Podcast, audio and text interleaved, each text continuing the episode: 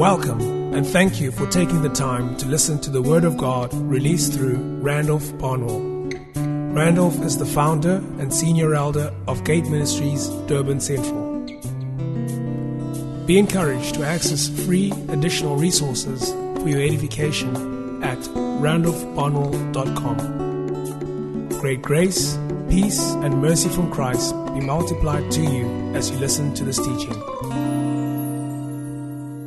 I'm going to continue now with the series on the Passover that we did last year. Last year we ended off with the series of the Passover. And we had a little break because we started fasting and a series of teaching on on fasting and now recently healing of the wounded soul.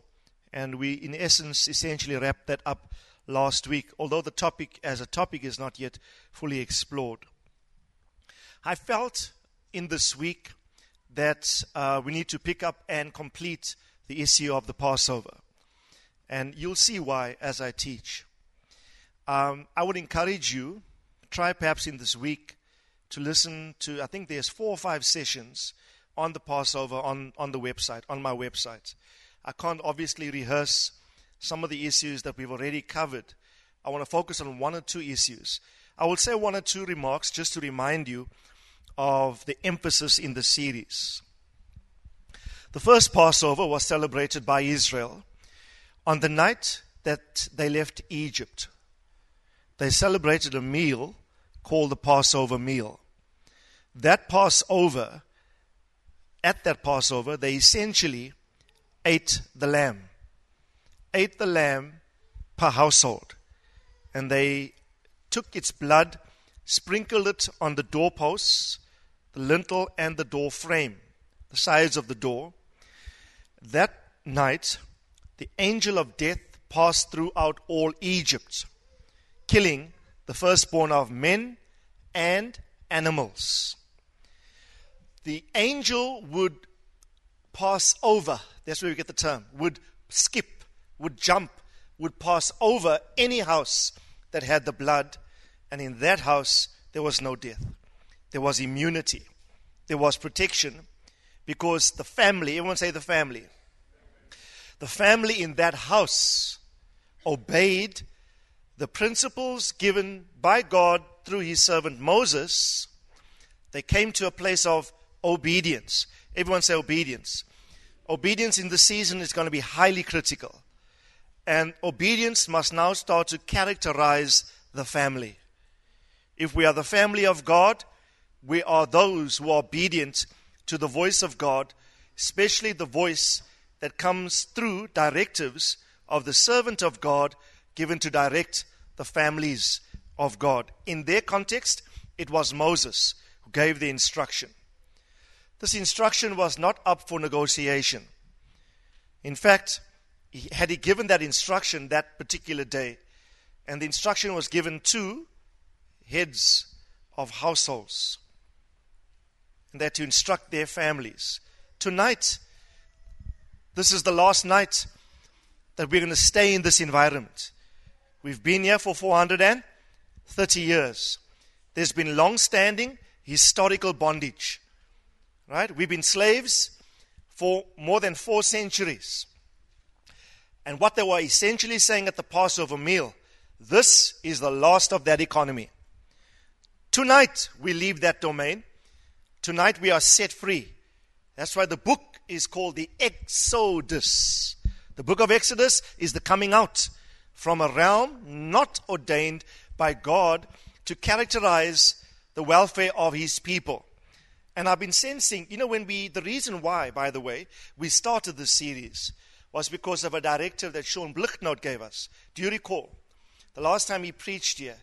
And this was last year, uh, sometime, and he said, towards the beginning of the year, he said, and the next phase of your journey and your movement, be careful to observe all the principles associated with Passover. So, what we're going to do and what we have done and will continue to do, I think over the next three or four weeks we'll explore this. We want to look at if God was wanting to break long standing bondage of the nation, and bring them out of Egyptian captivity and lead them into their promised land and fulfill essentially the prophecy given to Abraham many, many years before. And in that process, the process of their journeying or migration toward that prophetic fulfillment, they are protected and they have immunity.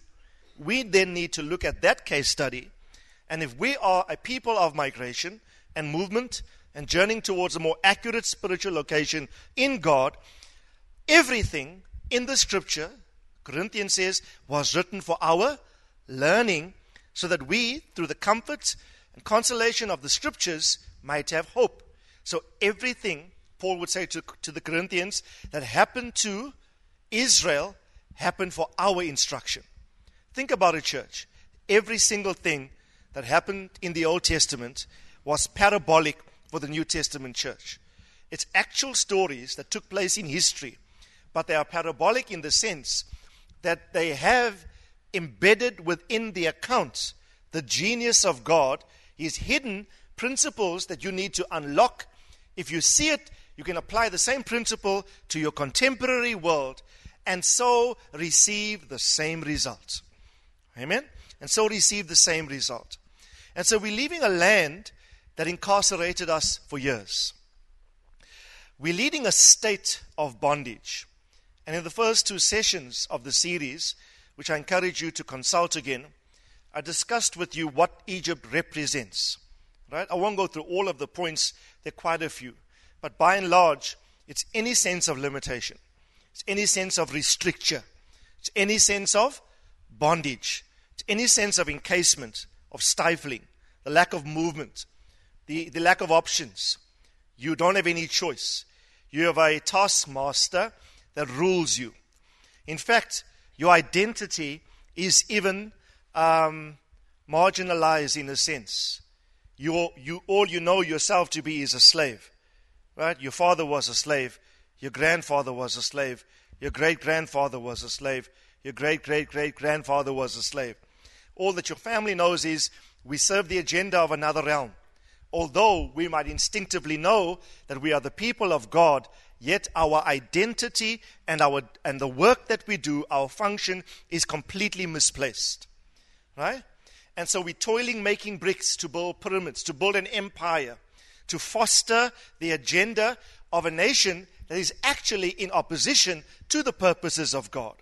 So here is mistaken uh, or unknown identity who and what we are in God. So then, I, as discussed with you, God would use terms like this to Pharaoh Let Israel go. Israel, my son. Israel, my firstborn son. The issue of the Exodus was the uncovering of an identity. Because in, in terms of the words used, God said, You got my son captivated. He's not just a son. This Israel is my firstborn son and we discussed issues of firstborn in a series at length. So the issue was one of a recovery of an identity. And God says that he might go, let him go, that he might serve me. There's the issue of functionality. So they get up every day using energy to build bricks, being driven by hard task masters, Egyptian hard task masters, right? exploring, employing energy for the wrong purpose. Now, listen carefully, prophetically, to what, what, what we are saying. I believe in this season, God is about recovering our identity. I believe in this season, God is about aligning us accurately to employing all of our energies to the thing that God wants us to do. Right? The saddest thing in life is to live all of your life and come to the end of your life and discover I have been focusing on the wrong thing. Hmm? Whose desire it is here to do God's will? Come on, let me see your hands. Right? Now, we say that individually, but we also want to say that corporately. Right? I think the, what Vanola shared this morning is that the church is about to enter into a new phase. Right? I shared that with two of the leaders just before the service started. I said, I think we're about to journey into something fresh. Right? Something new. And I think the the reversion back to a focus on Passover now is more critical than ever before. Right? You must remember, they ate the entire lamb. I'll talk about that next week. what is in you protects you. What is in you protects you. They ate the lamb. And we'll discuss next week, they internalized all the principles that the lamb represented. So you better be lamb like. You better be like the lamb of God. You stand with the lamb on Mount Zion. There's a company that's equated to the character of the lamb. We'll discuss that next week. I shared with you that there were at least four processes at work that made the timing of the Exodus critical. Why that time? Why that day? Right? And do you know what? Please, I really want you to baptize your mind in Exodus chapter 12 for the next three weeks. In fact, even if you want to, read nothing else but Exodus 12. It's a long chapter, but just baptize your mind. Read the verse, read it again, read it the next day, look at the scripture, meditate on it. Ask yourself, because I really believe God will reveal to you some of the principles we need to observe. In that chapter, there is serious instruction given by Moses, highly detailed, of how Israel must position themselves just before they, they exodus, just before they, they leave. One of the things that God mentions there was when you leave, this is early in the chapter, when you do leave, God said to them, This month, the month of Abib, this month will be the beginning of months for you. I recalendar you, God is saying. If this was our contemporary society, and let's say according to the Egyptian calendar, it was July. Let's say this is all happening July sometime. By Babylonian Egyptian calendar systems. When God was saying that to them, God is saying, This will be the beginning of your year. Right? This is like 1st of January for you in July. God is saying, This month for you, Israel, I, I now, I now, listen carefully, I speak prophetically to us this morning. I now thrust you into a new calendar. I thrust you into a new frame of reference in, in accord to the timing or the issue of the timing. No longer take and govern your life by the clock of Babylon, by the dictates of your earthly calendar. There is a heavenly calendar that you must know whose timing and whose imperatives must become yours in Chronos. Kairos is your new spatial sphere of existence. Okay? Tell your neighbor Happy New Year. It's important. I'll talk more fully about this next week. Listen carefully. It's important. You know why? The church globally loses December and January. Those are two lost months in spiritual things. Many people grow cold and indifferent. Uh, you know what the Bible says? In the last days, the hearts of men will wax cold. There's a waxing cold that concerns me in the body of Christ. There's a lethargy that concerns me, a complacency. It's like, hey, sera, sera, whatever must be, must be. A carte blanche, um, lackadaisical attitude towards the things of God. Let me just say this to you. If Babylon is your clock, you might find yourself, ta- uh, you know, leisure and leisure in Babylon in December takes over the world. And people are, yes, we all deserve holidays, which we take as well. But even in our holiday, you can never, ever be on holiday in the spirit. You can, the moment your vigilance drops, the enemy will look for the smallest gap to take advantage. Amen. So even in December, yes, rest and, and enjoy the season, but heighten your spiritual senses. Who knows? God wants to do the most strategic thing in those months. And yet, commitment, uh, uh, Bible reading, things like fasting, prayer are far removed from the people of God. You know what was God trying to tell Israel? Israel, you've been 430 years functioning by an Egyptian calendar system. But now I yank you out of that mindset. Today is the beginning of months for you. Right? So it demands of us that we function by the demand of heaven. You know, John 4, what did Jesus say? My meat is to do the, the will of him that sent me and to what? Come on, you know the scriptures and to? And to finish. You mustn't just do the will, you must seek to conclude and to finish his work. Next statement Do not say, he said to the disciples, there are yet still four months to the harvest. Don't live in the realm of postponement, Jesus is saying. He said, Don't say there are four months to the to the harvest. What month were they in when Jesus said that? Right? They were in the third month. Remember the calendar of Egypt, or rather Israel, at that time, in terms of their three feasts, was first month was the feast of Passover, third month the feast of Pentecost, and seventh month was the feast of Tabernacles. Everyone say 137. Come on, say again 137. Passover, Pentecost, Tabernacles. Come on, say it. Passover, Pentecost, Tabernacles. Right? Now, in the third, day, this is what was at the feast, the time of the feast of Pentecost, when Jesus in John chapter 4 is talking to his disciples. And he's saying to them, My meat, meat that nourishes me, the thing that drives me internally, that sustains me and nourishes me as a spirit being. You must remember the disciples had just gone into the town to buy meat. So they came back with physical meat.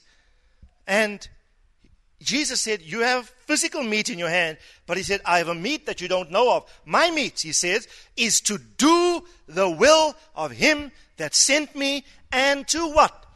Come on, tell your neighbor, finish.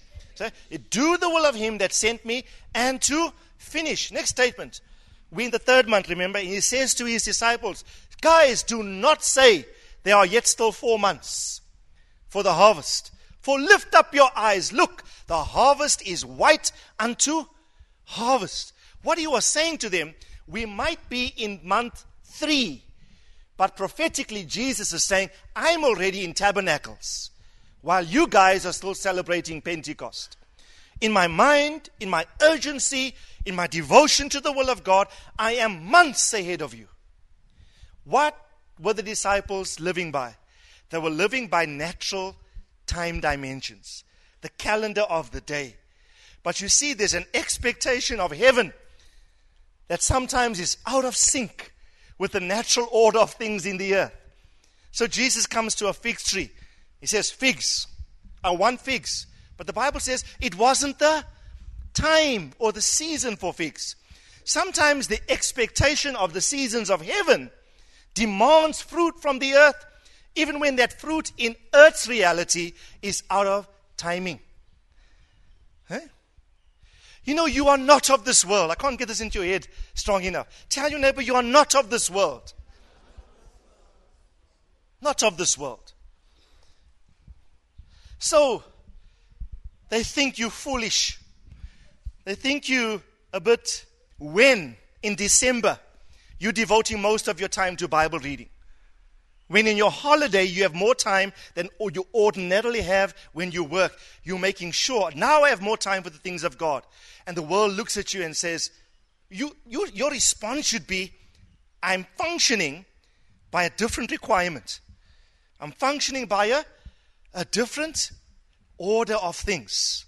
Amen? So listen carefully. The, one of the first things God said to Israel Israel, do not function by the reality of Egypt.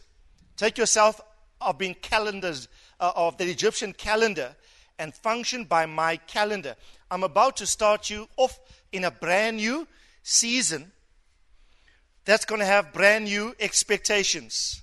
That's going to have brand new responsibilities. That's going to require of you a new level of faithfulness. And I speak prophetically to the house. Come on, everyone, listen. I speak prophetically to the house. It's going to demand of you greater zeal, greater diligence, greater connectivity, um, greater plugging in. What persisted before is obsolete in the spirit in terms of the requirements of the of the Lord. It's a brand new season. And to whom much is given, much is required. Amen? These are critical days. If your lethargy is, is a result of your bending to the pressures of this life, then you have bent and have grown spiritually cold because you're bowing to an expectation that is not of God. Right? There's a new demand that heaven presses upon this local church. I accede to the demand as I stand before you right now. My hands up and say, Yes, God, whatever it takes, I will do. Because my meat is to do your will and to finish the work that you have called. It's already September soon of 2015. Time has gone. This year has rapidly slipped through our hands. Right? And we look back, what has been the characteristic feature of your disposition in the spirit for the past year? What has it been? What has it been? Have you been robustly? Have you been seriously, doggedly dig your heels in and say, God, at all costs, I do your will. I do not bow to the pressures of the Babylonian system. We have to have a people like that. Right? You know, Noah stood singularly against his whole generation. The whole world, the Bible says, every inclination of men's hearts was evil consistently, but Noah. But Noah found grace in the eyes of the Lord. Can I impress upon you this morning, even if the whole world goes the other way, stand singularly for God. Stand against the tide. Stand against what is normal. Stand against what is expected. The world expects you to be on a slow coast mode. The world expects you to, to relax standards. Say, no, I'm different. I'm God's firstborn son in Christ Jesus. It's not normal for me to be sad. It's not normal for me to be cold. It's not normal for me to be unfaithful. It's not normal for me to be disobedient. It's not normal for me to be dishonoring. Right? I have norms that I subscribe to from the Word of God. Tell your neighbor, get back to biblical norms.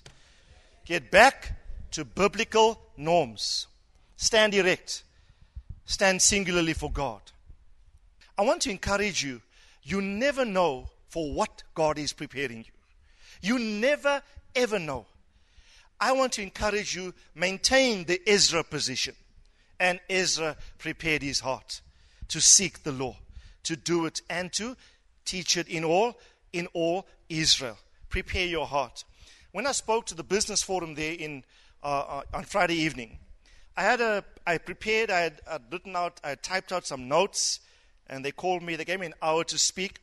They called me to the podium, so they had a podium like this, it was only businessmen. It was a non religious meeting. Businessmen and politicians.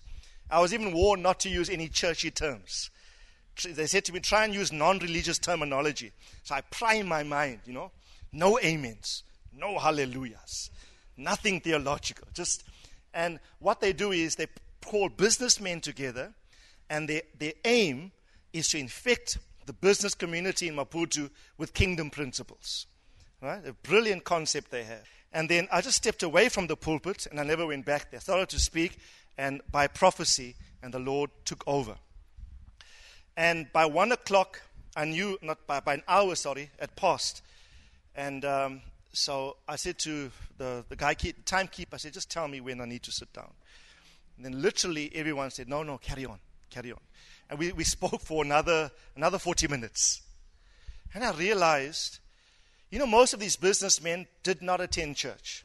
Right? And, but I realized there was a thirst and a, a hunger for the things of for the things of God. Uh, my, my thing was, how do I speak to this caliber of persons, not using terms of reference that I'm so accustomed to use? But God gives grace for every occasion. I want to encourage you, you can do all things through Christ Jesus that that that strengthens you. And the Lord reminded me this um, in the afternoon before they came to pick me up. God gave me a word. He says, Do not think about what you shall say, for in that self same hour I will remind you of all things I have said to you. Right? And again, too, yeah, I want to encourage you, again, too, in a moment, God brought the relevant things that I needed to say. And He needed me away from my prepared notes. because now I had to rely, and I did that deliberately. I said, God, lead and, and guide. But had I not, listen carefully, you can only rely on the leading of the Spirit in that manner had you done the necessary preparation. And this is not preparation for an event, this is lifestyle preparation. This is daily, the daily rigor, the daily commitment, the daily discipline of praying, of fasting, of consulting the word. And then in the hour that you need to speak and represent God, He empowers you to do it effectively. Amen. So I want to encourage you, church. You are a new expectation for a new season. Amen. Now, I haven't started preaching yet. you see how this thing grabs my spirit now wherever I go. Listen carefully. Let me get to what I really want to leave you with. There were at least four processes at stake that determined the timing of the Exodus. The four were a prophecy. Because already in Genesis 15, God told Abraham, The people that will be born of you, the nation that will come forth from your loins. And remember, at that stage, you didn't even have one son. Isaac wasn't born yet in Genesis 15, and yet God is already telling Abraham, the nation that will be born of you will be incarcerated by another nation.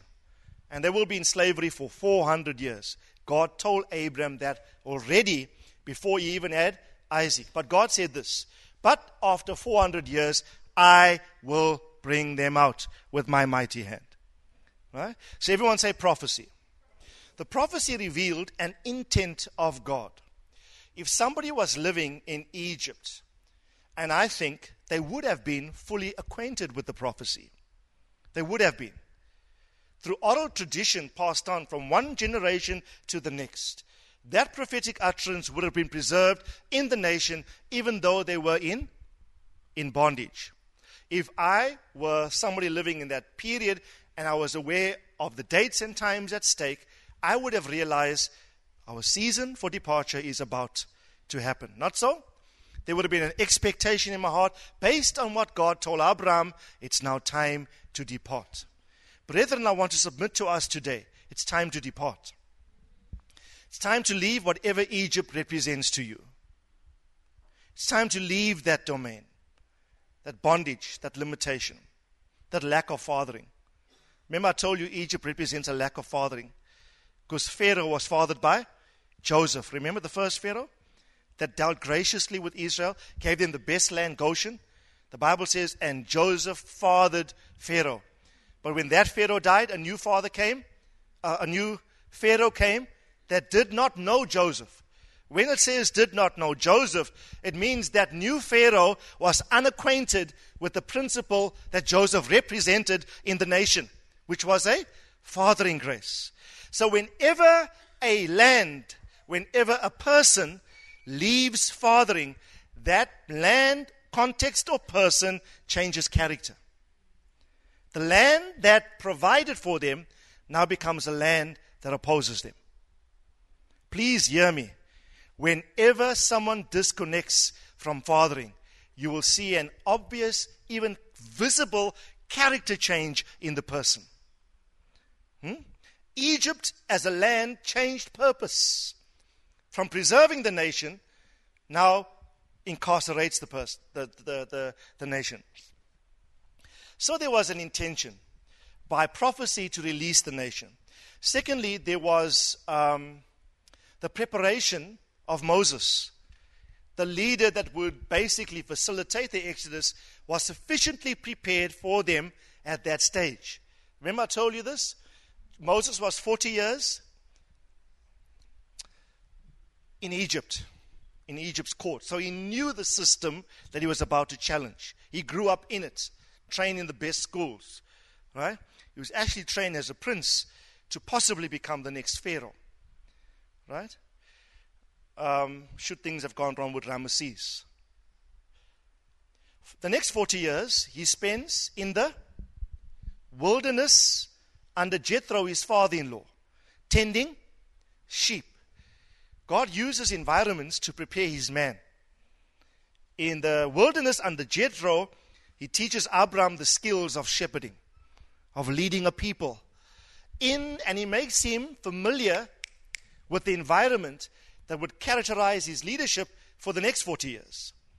You see, he couldn't just come from courts, Egyptian courts, palatial, everything found, to leading people in a dry, arid wilderness.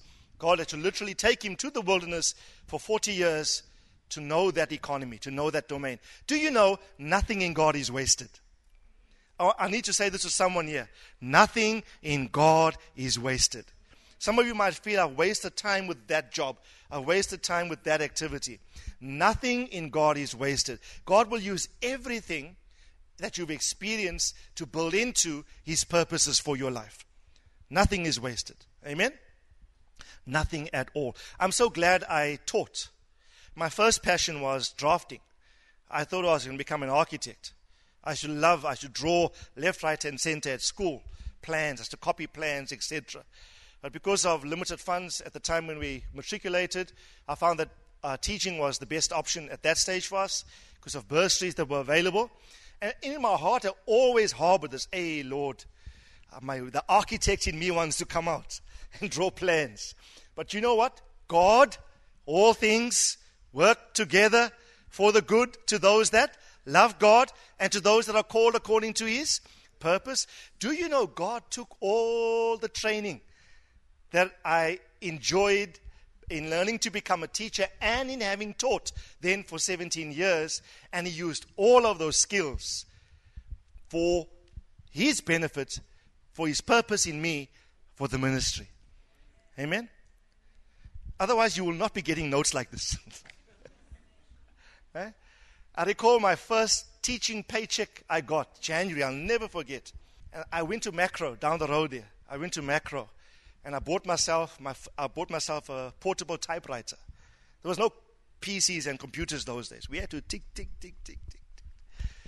And I thought it was the best thing ever. Wow, a typewriter! I can type notes, you know. And uh, I recall typing Bibles besides my teaching things, typing Bible studies out, etc., etc.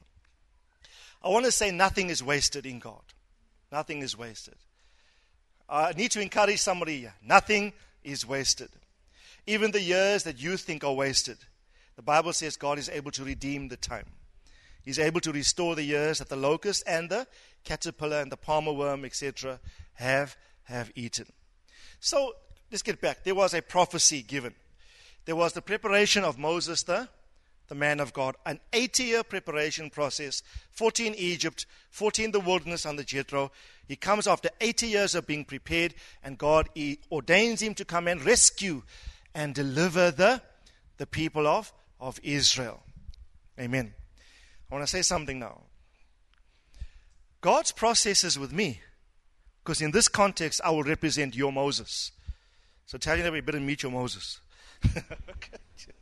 you know the, the phrase he met his Moses. It was used in another context.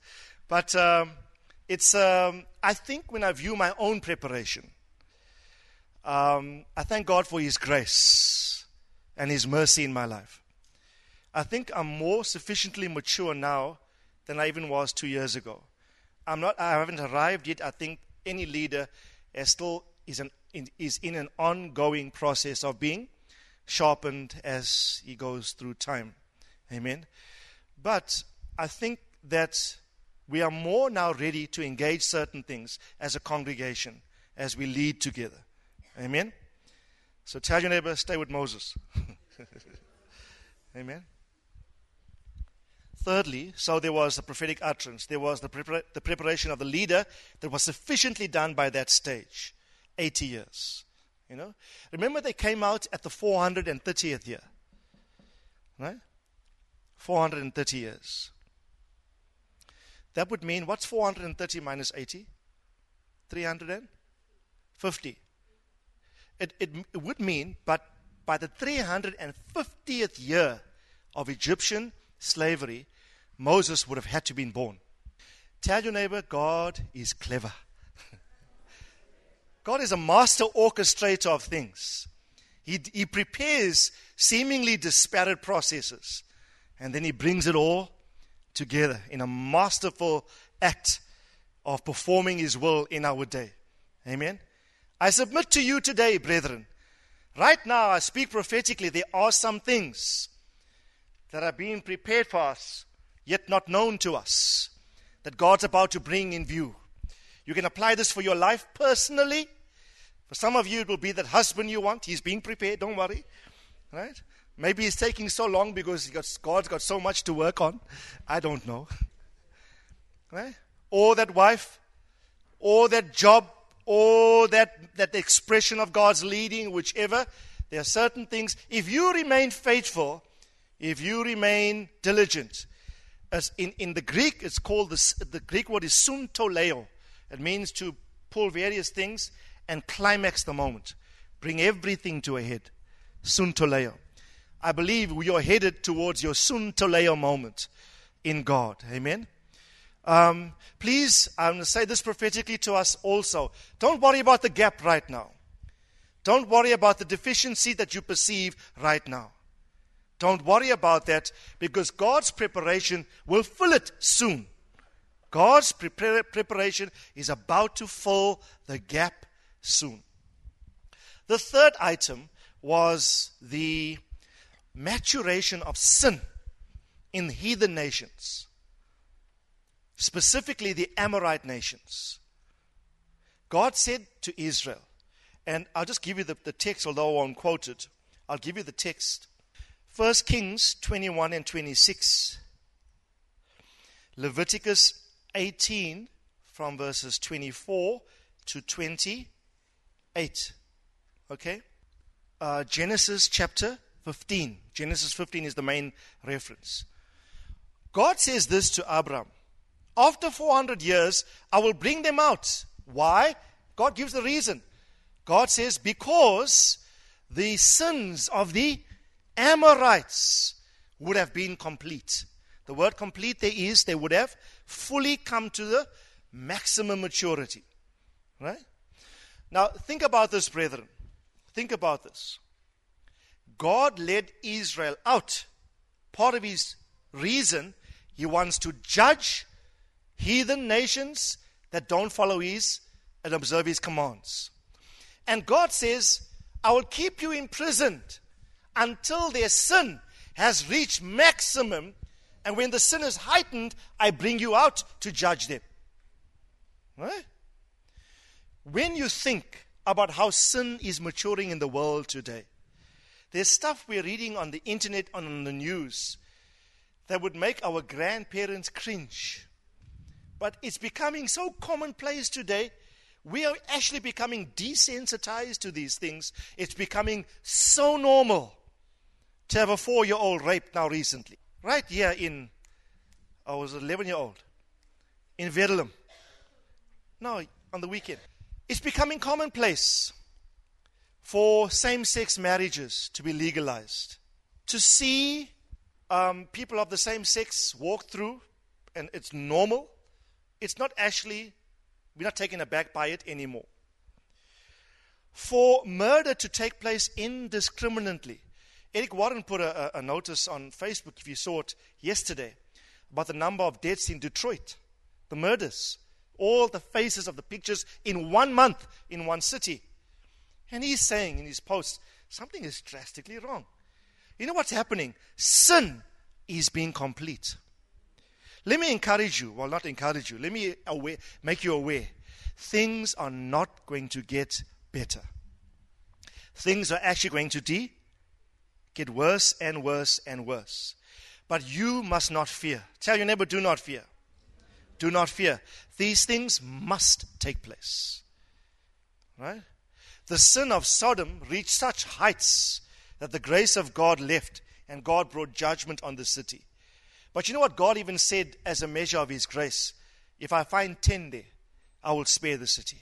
10 righteous people. I will spare everybody. God always seeks for a, rib, a a first fruit company, a remnant. This book talks about that. There's always a remnant, a representative company in every city that can configure the will of God for the city. Tell your neighbor, you are that company. You are that company. I love what Sam said when we opened the ALS here in Washington. He took the first session and he said this We're not here to rail against public policy. Because in the Americas, they just passed the, the bill legalizing same sex marriages. So he stood up and he said, We are not here as a conference to oppose or to rail against public, American public policy. We are simply here to stand before our God and represent ourselves to Him on behalf of the nation. Right? These things must mature. But I encourage you, brethren, do not lose heart. When the next time you put CNN on, who's been watching the commodity news and the economic indicators recently? It's crazy what's happening. What's the dollar now? 14? It's about 14 rand to one dollar. When we went to Washington recently, it was just 12, some days under 12, to some days just over 12. Now it's 14 rand. It, it's crazy. The rand is being devalued. There's stuff happening in, in China that's affecting global markets on a significant scale. But Jesus said, When you hear and see these things, do not lose heart.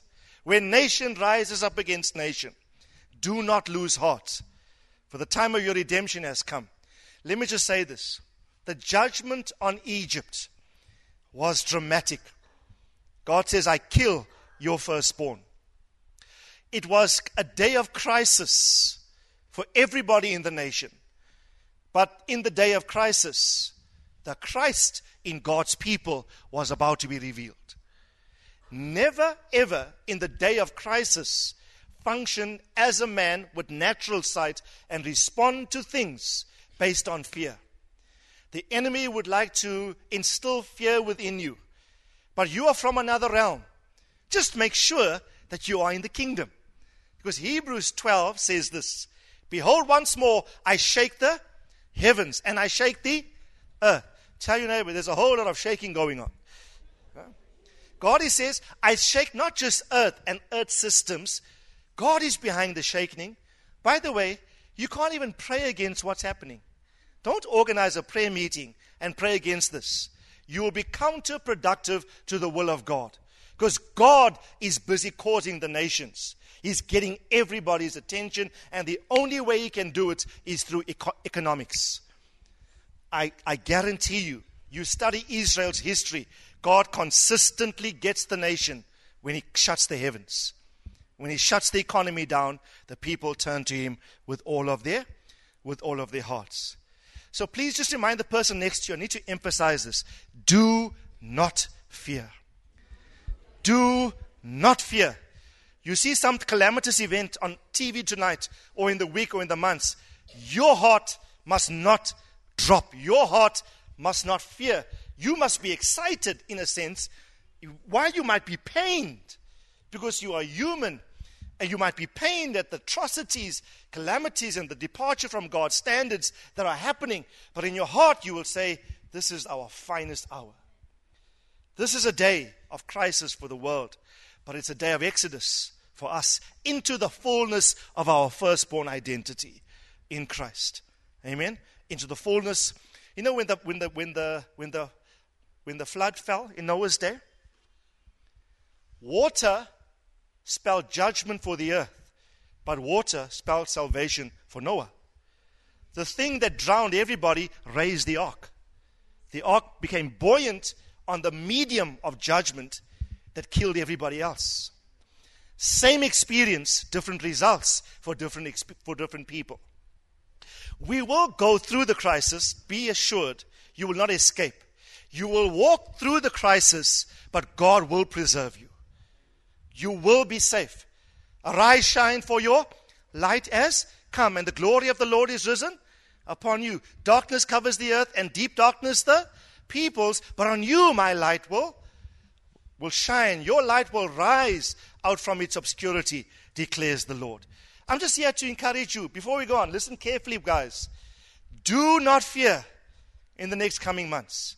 You're going to see havoc on economic markets in the next coming months. I'm not saying it. Not only are prophets saying it, do you know that unsaved economists are saying it?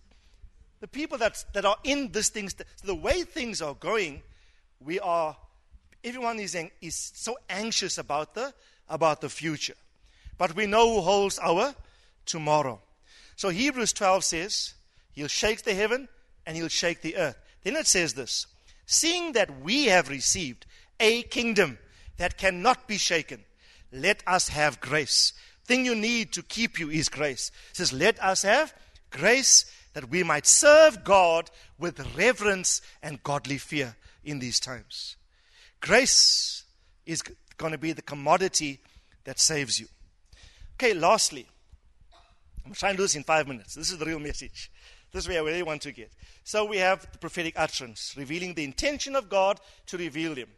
There was the preparation of Moses, the leader, 40 years plus 40, 80 years. Thirdly, there was the maturation of sin in the unrighteous heathen nations. Sin was getting so high in the nations. You see, this is the thing God can't just judge iniquity, He needs a standard by which to judge. So He needs a people that model such purity, righteousness, and uprightness, and that will be the standard by which He judges the nations. Right? So we become the benchmark or the standard of appeal that God usually will resort to to make his judgments valid to a people that do not know him. He will say, Look at my people. Right? That's why I encourage you keep yourself pure at all costs. Maintain your personal purity, pristine personal purity at all costs. Be pure in your marriage. Be pure in your finances. Be pure in your sexuality. Be pure in your dealings at work. Be pure at every single level. That's what Moses, Noah was like. Mo, Noah was a righteous man, it says, in his generation. Whole world was going bad. Noah said, No, I stand. Right? I stand. And he found grace. Everyone say grace. That's our next topic after the series. He found grace. And Hebrews 12 says, if you're not going to be shaken like the whole world will be shaken, you need to be in the world located in something called the kingdom. Let us be part of a kingdom that cannot be shaken. Sean said something recently in the week. He said, the way the world markets are going, the safest investment that one could ever make today is in the kingdom. What was his name? The, the writer that died? Uh, I forget his name. He wrote Foundation Principles. Any case, he said, he's just recently deceased. He said in the 1929 depression, economic depression, he witnessed how that while there was gross unemployment and profit margins dropped significantly in every industry, and people were being laid off, people lost assets, houses, cars, he said he noted that faithful givers in God's kingdom were well taken care of in a time of global downturn. Amen? I want to encourage you be faithful with your tithes, your offerings, your first fruits. As you invest, as you give, you will receive immunity. But here's the last thing I want to leave with you. What's the fourth factor? What's the fourth, fourth thing which I believe is the lacking element today? It's a cry, it's a groan. The fourth thing God says, let me read you the scripture Exodus chapter 6, from verses 5 to 6. Please, as we leave this morning, we'll close in five minutes. As we leave this morning, I want to encourage you. This last factor, I believe, is the missing dynamic that is stopping the release from many out of their own Egypt. God says through Moses to Israel, Furthermore, I have heard what?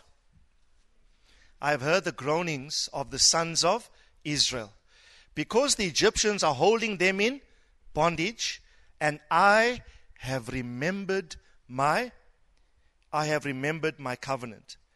Verse 6 Say therefore to the sons of Israel, I am the Lord. I will bring you out from under the burdens of the Egyptians. I will deliver you from their bondage. I will also redeem you with an outstretched arm and with great judgments. Now go back to verse 5.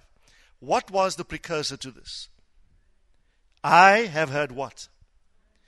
I want to submit to you there are not too many people groaning. The groan hasn't intensified strongly enough. In other words, simply stated, people do not want their freedom hard enough. There's no cry for it. There's no appeal to God in the heavens. You know, this was like the last missing ingredient. God is saying, Yes, okay, Moses, you're ready, you're prepared. God is saying, Yes, uh, in Genesis 15, I already told Abraham that after 400 years, I will take them out. God is saying, Yes, the sin in the nations are reaching climatic point. I need a people by which I can judge them by. God is saying, But there's something that I also need to respond to that's going to activate a release. It's called the groan of the sons. Repeat after me the groan of a son. I want to ask you this seriously, brethren. If I can just ask you this question and you can honestly answer it in your heart.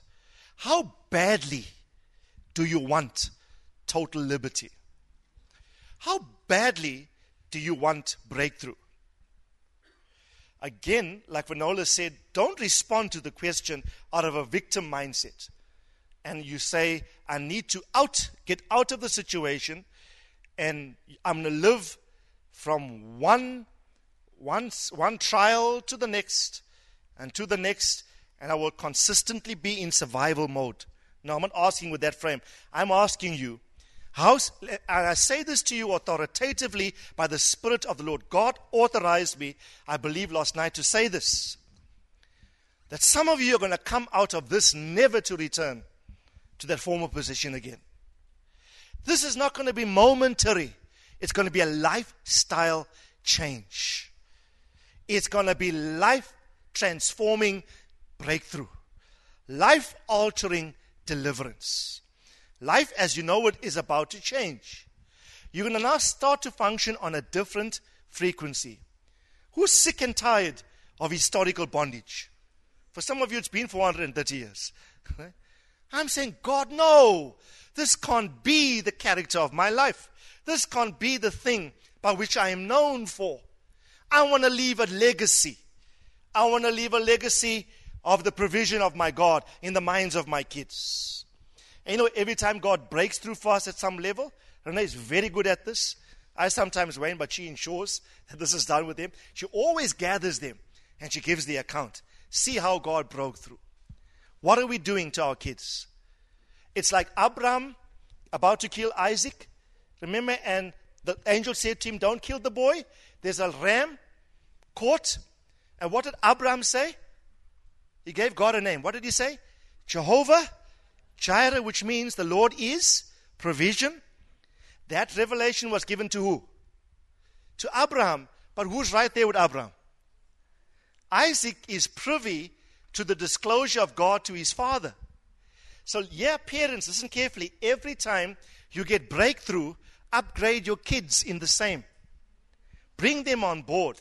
You discover revelations of God that you bring them into. And when you, if you know Isaac's life, not once did Isaac ever have a provision issue. This guy, even the Bible says, in a desert, this guy digs wells and he finds water. It says Isaac sowed seed in a barren land, and in the same year he reaps a hundredfold. He modeled fully what his father discovered. Hey? All the youth here, come on, lift up your hands. Lift up your hands, all the young people and the little ones. Okay? I want to encourage you. You, you don't have to discover aspects about God for yourself by your own trial. You can join us now. Walk alongside us as adults and come into every disclosure of God that we've experienced. And that will be your portion for the rest of your life. Amen. I believe Abraham powerfully um, models this principle. And so he never ever had a, a provision issue in his life. But there are not too many of us groaning. God is not hearing the, the guttural, serious. God! I, you know, if I was an Egyptian born in this, I can just hear maybe at night the groans from house to house all over Egypt in every Israeli house. Take us out! Get us out of this place. Father, release us. There was a cry. God said, I can't ignore the cry. God is saying in this verse, I can't ignore this cry from a son. I want to encourage you. How deep is your cry? How badly do you want out? The cry or the groan is equated to a prayer. Because Romans says it like this Romans equates the groan of the Spirit in you as in terms of praying to God. Romans 8:26, let me just read it. It says, "In the same way the Spirit also helps our weaknesses, for we do not know how to pray as we should. But the Spirit does what? Intercedes for us with what? Groanings too deep for? Groanings too deep for words. Next, next verse. And he who searches, that's the Spirit now, who is searching the, the hearts, knows what the mind of the Spirit is, because he intercedes for the saints according to what? According to the will of God.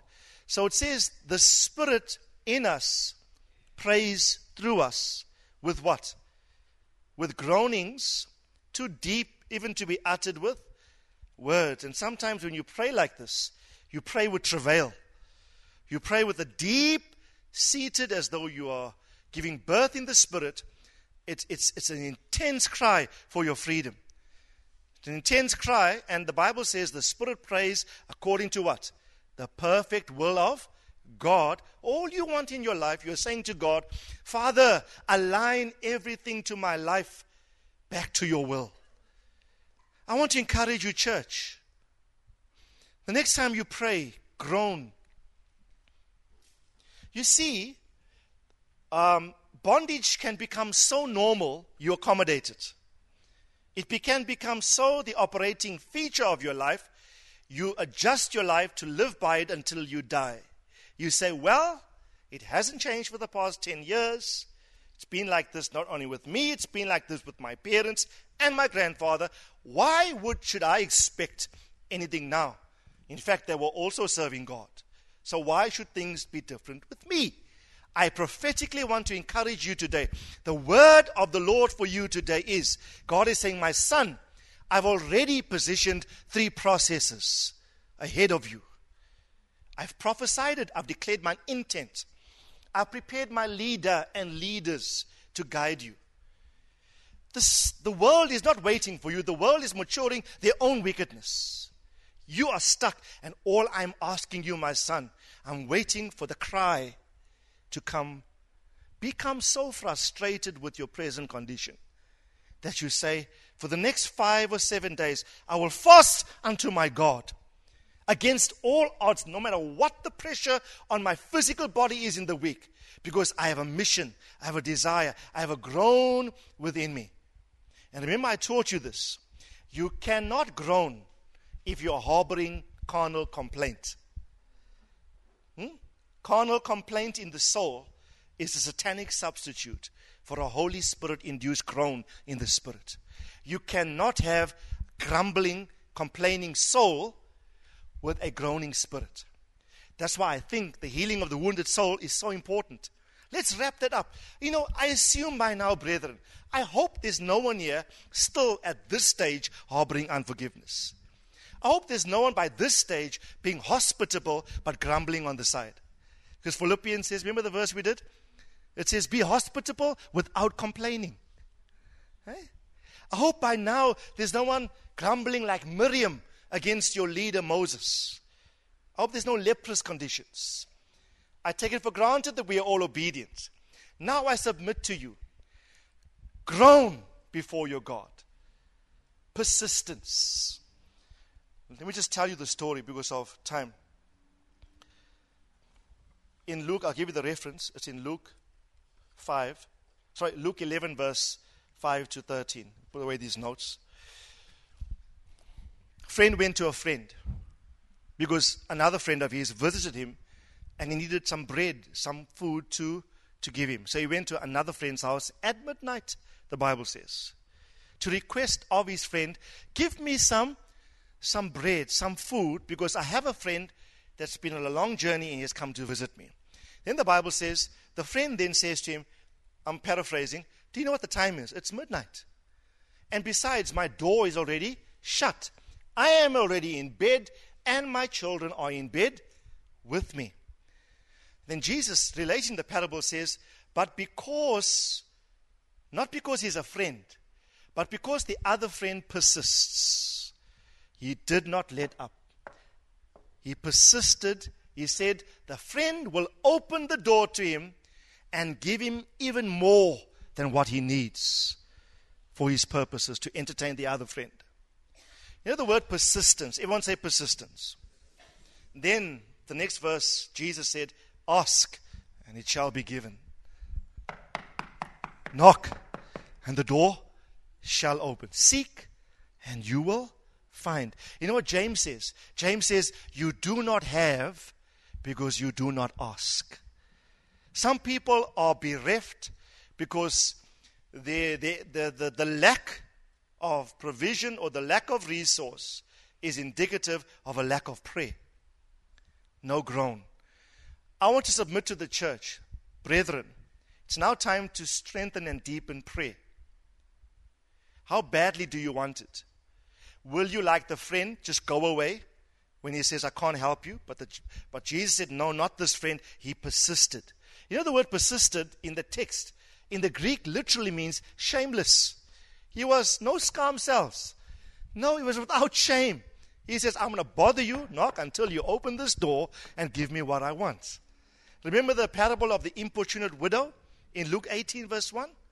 Jesus said, I will answer this widow, or the judge will answer the widow, not because he's a righteous judge, but simply because of her importunity, her persistent.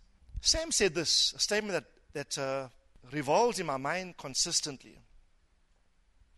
Be, he said, be intentional, even though you are not perfect. Have an intent. Be intentional and pursue the thing, even though you are not perfect. But a person that's without goal, without a target that they're pushing towards, is disoriented and can easily be derailed and detoured. I want to encourage you. I submit to the house. It's now time for more fervent prayer than ever before. And I submit to you, if you accept this and obey it, good for you. If you reject it, then you bear the consequences of your own disobedience. But I say to you this morning, the word of the Lord that comes to you right now, if you are unhappy with the state of affairs, God is saying, My son, I'm waiting for that groan. I'm waiting for that cry by my spirit.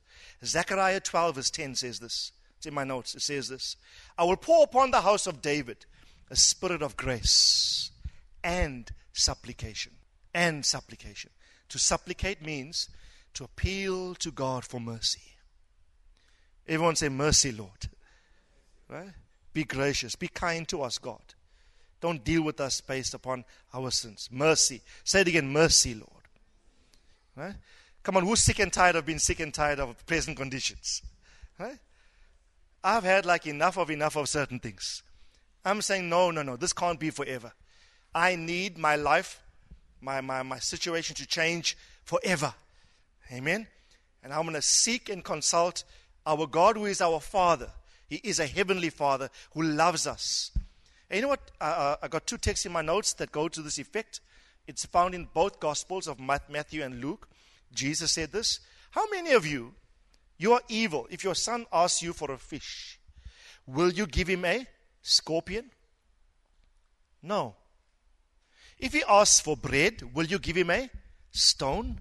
No. Then he makes this statement If you then, being evil, as earthly parents, know how to give good gifts to your children, how much more? You know those three words. How much more will your heavenly Father give good things to who?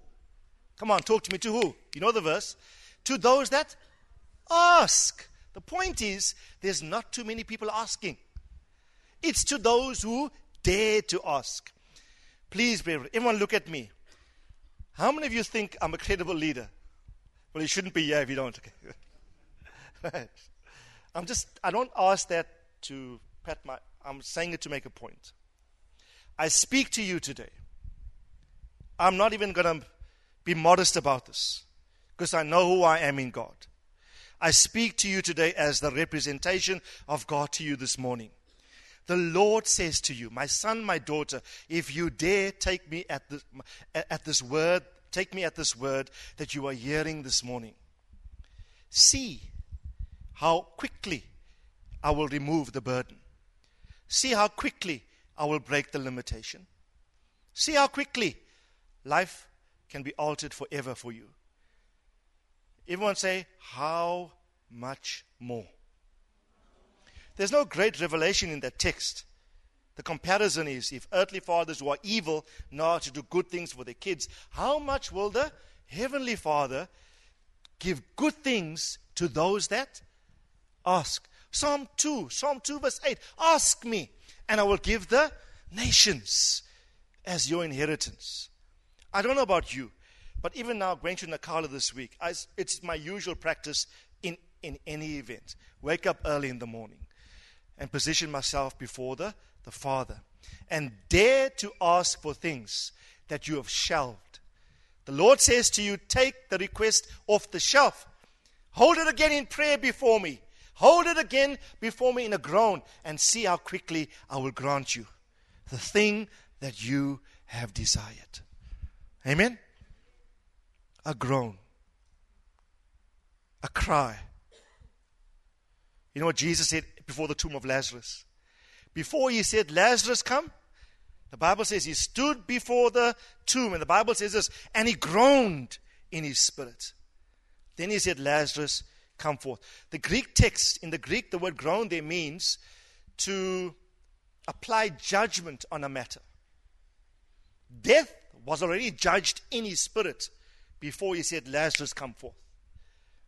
You know, when you groan, truly groan, in prayer, you'll be authorized to speak life to every dead circumstance. I had an experience, and this is commonplace now. I told the leaders, we had a leaders meeting in the week. It was the morning, it was the afternoon of the day of the wedding, of the marriage seminar, a few, few weeks ago. So I just slept but I felt I was sleeping, but like Paul, whether in the body or the spirit, I don't know. But I felt like I was yanked out of my body, and my spirit was being invested with being, with divine being. I felt there was like an investiture of God being poured out and being divested into me. I felt so at one in my spirit with Him. It was hot. I felt like hot. My spirit felt warm with divine presence. I knew I was sleeping, but I was fully aware of what was going on. And God, in that vision, kept saying to me, Keep feeding my sheep. Keep feeding my sheep. Keep feeding my sheep. For if you do, I will give you the resource that you need. If you simply maintain the position of keep feeding my sheep. And I literally heard the Lord say to me what he said to Peter If you love me, feed my sheep. If you love me, feed my sheep. Hmm? It happened to me on a night in Washington after one of Sam's sessions. We literally saw the Lord in the room. That night, was I prepare summaries for every session. So I went to bed with all the thoughts on my mind still fresh. Okay? And uh, I couldn't fall asleep. And I literally felt the same thing spirit engaging, spirit. But you know, in it was a prayer, in it was a, a groan, in it was a cry to be at one with God, to know God in a deeper fashion. Things of the Spirit must become so ordinary. Those, those experiences must not become events. should become such a culture with us. But it's going to be it's going to be because your spirit man has become so developed in God that to engage the unseen realm will be a thing that is normal to us. Sam said, Don't think it's strange when these things happen as per normal with you. But we are so natural. We are so soulish. Things of the Spirit are far from us. If we are to groan, let me just say this it's not a groan in the soul, it's not a groan in your body. This groan is a function of your spirit. His spirit interceding through through your spirit. I impress upon you, groan. Lift up your hands to the Lord. cry. How badly do you want your freedom? If, you, if you're satisfied with the state of affairs, then this is not for you. I'm talking to those that are really serious, desperate. God, God, Father, you said I must ask, so I come and I knock, seek. We lift up our hands to you, Father. I pray upon everyone right now a spirit of grace, a spirit of supplication. I pray a spirit of travail would be our portion. There are certain things of your will that we want so desperately. Our desire, dear Father, is to do your will and to finish it. I pray that this would be our portion as a company. Father, I ask that we position ourselves before you in prayer and we like like Jacob wrestled with the angel that night, we will not let you go until we see the actualization of your prophetic promise in our world. I declare for every family in this local congregation an end to slavery, an end to struggle, an end to hardship, an end to restriction. I decree an end to, to living from hand to mouth. An end of your slavery has come upon you this day, declares the Lord. The Lord says to you, Today shall be the beginning of months for you. But the Lord says, I need you, my son, I need you, my daughter, to position yourself before me in a groan. And this exodus in this Passover will be one in which you will be immunized from any collateral damage. Nothing lost, nothing broken, nothing missing. Like Israel, when they left, not even a dog barked at them, the scripture says. Everything stood in almost pause mode as they made their exodus. So today the Lord says to you, I will even cause things to stand still that would ordinarily would have attacked you. God says, I will make them stand erect at your representation of sonship as you position yourself to journey. The thing that would have assaulted you before, declares the Lord, God says, I, I put an end to as you position yourself to exodus this realm. For this is my grace afforded to you today, declares the Lord. You shall have immunity in this exodus, for I've declared it in Jesus' name. Amen and amen.